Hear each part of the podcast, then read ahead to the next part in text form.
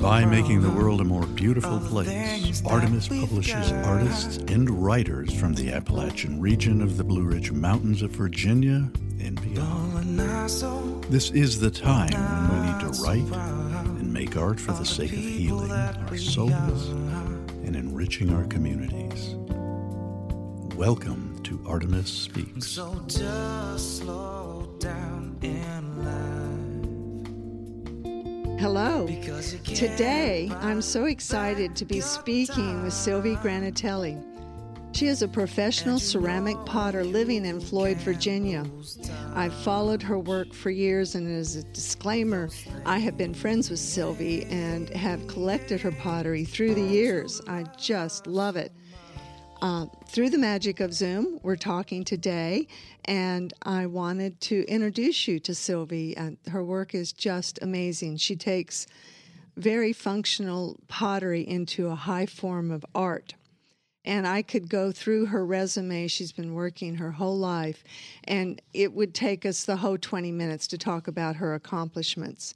She has been a gallery owner of the Troika Gallery in Floyd, Virginia, and she also provides an active mentor program for young emerging potters. I'm going to read a statement about her pottery and then I'm going to bring her on board.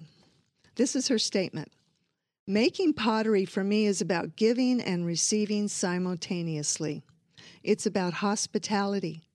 I would like my pottery to embody my unspoken assumptions about our heritage and culture. How and what we eat is one of the means by which society creates itself and acts out its aims and functions. By thinking about food as identity, as sex, as power, as friendship, and as a means of magic and witchcraft, and as our time controller, I see food as the root of our culture, that which gives meaning to our lives. As a potter, I hope my pots will shape and dramatize the rituals surrounding food and allow me, the potter, to partake actively in the lives of those who enjoy my work. And I so enjoy your work, Sylvie. I eat off your plates and your beautiful bowls, and I'm thrilled to have you here today. So, welcome. Thank you. I'm happy to be here. So, through the magic of Zoom, we're here, and um, let's let's get to know you a little bit. Uh, what is your background growing up, and were you introduced to art at an early age? I um, I grew up until I was 13 in Louisiana and Texas, and I was interested in art as a young child. And my father um, provided me with a lot of materials to work with, pencils and colored uh, chalks and things like that, watercolors. Uh, so I started drawing and uh, excelled in school with art. I was the map maker in the Catholic school that I went to of my my grade unit. Um, at 13, we moved to Chicago, and uh, there there was a lot more um, opportunity to be involved in art. The school had a pretty good program that I went to. The, all of the schools that I went to did, and um, I went to the Art Institute uh, in Chicago on the weekends, where they offered classes in a, range of of uh, programs that I participated in during my high school years. Um, I went to a, an art institute in Kansas City for my undergraduate degree and then to Montana State for uh, graduate school. And through those, um, those connections uh, really were deep and um, a commitment was formed uh, in about 1968 for me when I started being a potter uh, in school. And the way an art institute works is you pretty much immerse yourself in it um, for a good bit of the week and in, in the evenings as well. So it wasn't like you just take a class and you have three or six hours a week in it. It was really much more than that. So it was a good launch, and I fell in love with ceramics. Um, didn't go to the Art Institute thinking I was going to do that. I I sort of thought I would go into graphic design, but pretty quickly realized I wasn't really d- made out to go into that. That was a different kind of person um, who tended to gravitate to graphic design. I was more tactile. Um, so it, once I was out of school, um, going to graduate school was like a means to be able to teach on a university level.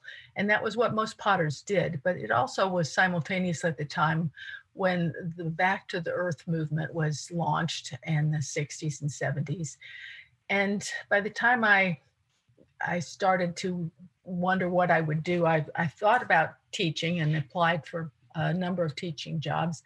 But then I decided I would be a, a studio potter. And um, that started in uh, Athens, Georgia. Actually, started in Chicago. Uh, I went back there and um, went uh, to a couple of different city programs that had um, uh, they uh, guilds that uh, offered space for potters to rent and kilns to rent. And so I started really making and marketing work on a more professional level at that time. I moved to Georgia and I set up a first studio there. And then I moved to Berea, Kentucky, and taught at a, a small college called Berea that had a, a program, an apprenticeship program. Uh, it was a school that um, fostered uh, a, a, promotion of, of traditional crafts, and all the students went on a scholarship that they they participated in one of these crafts and that helped to pay for their education. So that was where i started with uh, having a, a, mentorship and apprenticeship with students. And that was um, a very uh, interesting experience and I, I, wanted to be a studio potter. So after that job ended in about five years i moved to virginia where i live now. It was about in 1980 um, 81 and i was like 34 or 30 30, 35, something like that. And um, I set up a studio uh, in Floyd, Virginia, and it was um, it was a simple studio. And over the years, it it grew, and my business grew. I um, I just kept making pots and finding markets to sell them, and uh, finding ways to teach around the country through workshops and internationally as well. So that's kind of my background. Well, Floyd, Virginia has a cluster of potters. I guess that's a, a huge community. And I've seen uh, younger potters, uh, some of those that you've mentored through the years, stay on. It's uh, for those of you that don't know Floyd, it's it's a high mountaintop rural community, but it attracts a lot of artists and musicians. We're right off the uh, Blue Ridge Parkway. I mean, I call it the doorstep to heaven. It's so gorgeous up here, and I can see why artists love it up here. But, you know, we're pretty isolated too. But you have an amazing following, and you are part of a group called 16 Hands. And you have two um, tours twice a year. People come from all over, right? And and yes. you've, you've gathered quite a following. People come just to see you. You want to talk a little bit about that and maybe how that's changed this year? Yeah, we started the tour in 1998, uh, uh, so it's been going for 20 some odd years, and um, it's it was just um, to kind of uh, find a local audience, you know. So we were uh, we were just looking to be able to make a part of our living right where we live, because all of us we're doing wholesale around the country and doing uh, shows around the country uh, and in galleries all around the country. And we wanted something at home, and we wanted the community that we live in to become more aware of the kinds of uh, potters that lived here and that we would contribute something back to the community through having this tour because it brought in people from all, well, I'd say uh, from 500 miles away sometimes that would come just to uh, buy pots. They're, oddly enough, and with good reason, I'd say the uh, uh, crafts and objects they really move people and there are people who just find uh, that that tactile usability of crafts uh, something that really enhances their life so they're willing to go through quite a bit of trouble to come and see good uh, objects whether it's textile arts or furniture or whatever it is it's it's uh, it moves people to want it and uh, we're grateful for that it i have the same uh, the same compulsion. I collect pottery. I collect a lot of things, so it's uh, it's it's the love of objects.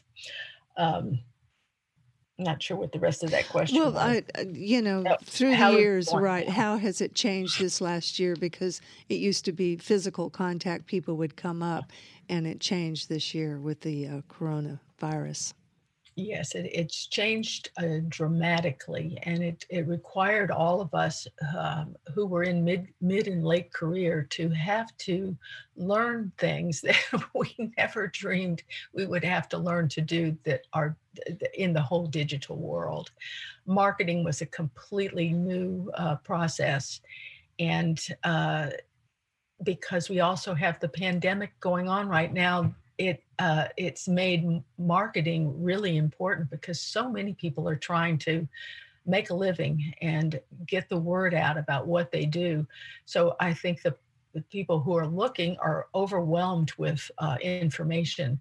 So it's it's uh, it's a it's an ongoing learning process. We're trying to figure out the right amount of posts to put out there in the world, and um, the sales have been the same, but the difference is uh, and I, this is true for all of the people in 16 hands. The sales have stayed the same, uh, but even though they're sold online, but the audience has become broad.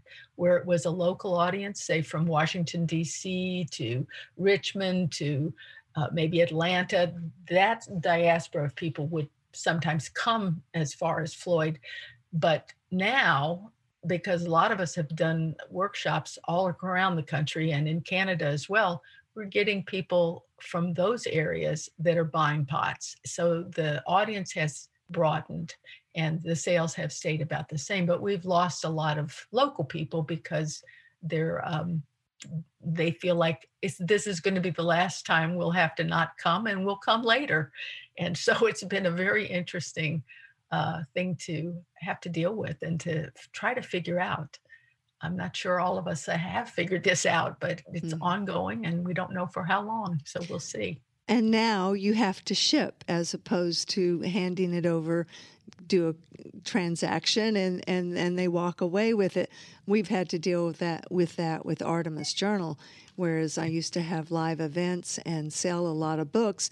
Now I ship. Uh, now I've got a shipping enterprise going on and yeah, that, that's a that's an expense and a time consuming and it is know. it very much is. And uh, i just after we had this last um, uh, 16 hands uh, virtual tour i packed pots for about 15 hours and that was a long time to be packing pots. Yes. and most of them are, you know, it's like maybe one, two, three pots. It's seldom where it's a pile of pots. And when it's a pile of pots, it's many boxes. Yes. So it, it really uh, t- uh, takes a lot of time and a lot of materials to do that. Right. Fortunately, people in the Floyd area save packing materials uh, and give them to us so we can reuse uh, uh, plastic peanuts and um, things like that, uh, bubble wrap. They'll save that and pass it along to us. So it's that's a great help. Um, but yeah, it's uh, it's it's very different. And none of us are traveling like we used to. I know you are a world traveler, and you've taught in Europe, right? And yes, and and you you have been influenced by many cultures. What is uh, your favorite place to travel, and and why? And how's that affected your work? Well, my favorite place is India, and um, it's it's a place where handcrafted things are just so abundant and they're so beautiful, well done, intricate. Um, the people are beautiful. The textile arts are just unbelievable, and it, the historical um, uh, artifacts, buildings, uh, the palaces, uh, the things that people made in those times, in the Mughal times, were just spectacular. There were, um, it's hard to describe uh, any rate, I like I like India because uh, it has such a rich history in handcrafted things, um, and especially textile arts. I also like Turkey. Uh, I like the people in Turkey. They they're very generous. They live close to the earth, and they have a, a way of interacting that's uh, very embracing and uh, it was shocking to me. And again that country all, all countries around the world have fabulous art. It's that's not really um, unique to these uh, uh, eastern countries but uh, turkey has palaces as well with things that were made that just blow you away. They're so unbelievable. And that's inspiration you know it's uh, Turkey has a lot of uh, ceramic art textiles uh, tiles um, that are in mosques and buildings that are uh, patterned and uh, just incredible history with uh, ceramic arts. You mentor younger potters. Uh, every year, you seem to have you know apprentices, and I've I've noticed some of them have stayed on. Um, how has that worked for you, and why do you do this? Well, I started thinking about it when I was at Berea College and teaching in their um, apprenticeship program. And uh, when in the early 90s, I decided to start taking in young people because I was doing a lot of workshops. So I would meet people all around the country. And there were a lot of times there were young people who wanted to get started as uh, professional potters. And I would have liked to have worked with somebody um, that could mentor me. I just kind of had to go blind through it and there weren't a lot of professional potters when I was young. So I thought this would be a good thing and a good way to give back to the field. So I started um, uh, inviting people when I would meet them, usually at workshops when they were interested. And that was the way it started. And then it evolved, and I uh, had a lot of uh, co- uh, colleagues and friends who taught at universities, and they would steer people who wanted to be professional potters my way. And uh, so I've had over about 25, 22, I'm not sure how many people so now since those early 90s. Um, and they stay with me for about two years. And the focus is to pretend that you are a professional potter for two years and see what it feels like. And you, they never feel like professional potters because they're just starting, and profession sort of makes it seem like you have to be further along. But that's that's the way I look at it. Is uh, you you you kind of pretend that you are what you want to be, and you will be. And um, they have often found that the community here uh, was receptive, and that they realized the value of being in a community where there were other people that they could share um, ideas with, they could share technical information with it was a support system. So some of them have settled here. I've had five apprentices who have settled in the Floyd community, and we still have ongoing relationships. Some of them are in 16 hands now, and they make beautiful work. And uh, I feel I feel so grateful to have young young people in my life that are doing and loving what I love. Sylvie, one other question. Um, your your pottery is so unique. It's it's beautiful just to hold it. You have a special formula for your clay. I noticed that on your website. You actually give the amount of ingredients. Can you talk a little bit about your clay and how you get it? Yes, the clay that I use is porcelain, and the formula is a, a, combination. It's like a recipe that you would use in cooking. It's a variety of materials, all clays and feldspars, uh, that come from different parts of the country, America. But the the part that makes it porcelain comes from England. It's called Grolleg clay, and it's dug in England. It's there's deposits of Grolleg around the, around the world, but the, that's the one that's closest to us. Uh, America has porcelain um, or not Grolleg, but kaolin is in the uh, southern part of the United States in Florida and Georgia. But um, I have that body, uh, clay body made in Asheville at High Water Clays, and um, they they will make any formula that you want to give them. You just have to buy a ton or two tons at a time, and I do that every year and a half. Well, you give back so much, and you know your studio is gorgeous with the solar panels. You built it. And what a wonderful opportunity for these young people to come into a beautiful working studio to be alongside you and watch what you do. And, you know, pottery is labor intensive, isn't it? You can use some extra hands, I'm sure, from time to time. And, uh, it's it's it's remarkable witnessing it from the outside. Well, looking forward, I'm going to close up our conversation here. And you are a local potter. And uh, if anybody would like to view some of your work, you can visit her website. Uh, Sylvie's website is Sylvie, S I L V I E, Granatelli G R A N A T E L L I dot com. You can look at her work and see just some of the beautiful things she does.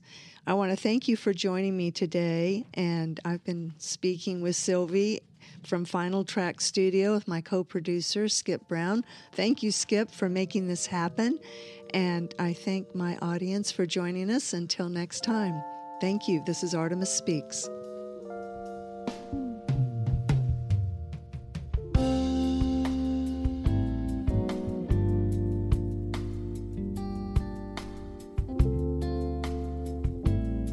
You've been listening to Artemis Speaks. Artemis is a charitable organization now 43 years old and has evolved to be all inclusive, a journal with essays, poetry, and art. 10% of the journal's sales are donated to a women's shelter in southwest Virginia. If you're interested in learning more, artemisjournal.org. You can mail us directly at P.O. Box 505, Floyd, Virginia 24091. The closing music and the opening music you're listening to is Jordan Harmon, and the song is Just Slow Down, a very appropriate comment for the times that we're in. If you want to read, you have to slow down. Artemis Speaks, the podcast, is recorded twice monthly at Final Track Studios in Virginia. All rights reserved. It is co-produced by Jerry Because Rogers you can't and buy Skip Brown. back your time. And you know you can't lose touch of those things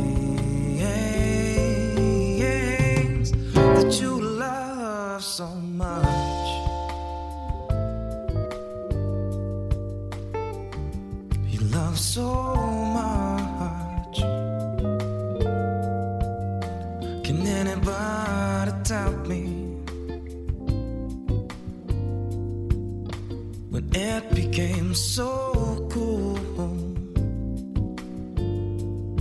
We got everybody walking around trying to do the same thing that everybody else they do.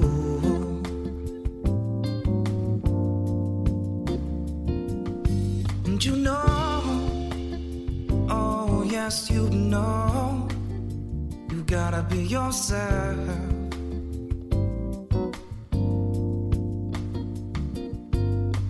Yourself is all you got, and all you got is what you need. Look in the mirror, see it clearer. The answer's staring at you.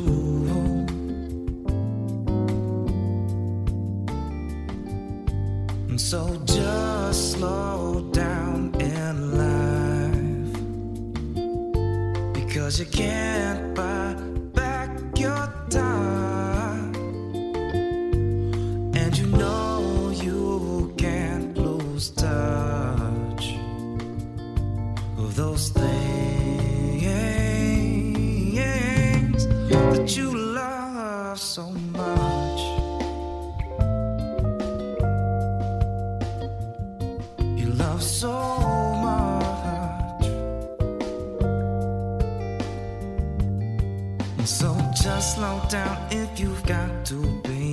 Just slow down if you've got to. Just slow down if you've got to, baby. Just slow down. Yeah, just slow down if you've got to, baby. Just slow down if you've got to. Just slow down if you've got to, baby. Just slow down. Just slow down if you've got to, baby. Just slow down if you've got to. Just slow down if you've got to, baby. Just slow down. Just slow down if you've got to, baby. Just slow down if you've got to. Just slow down if you've got to, baby. Just slow down.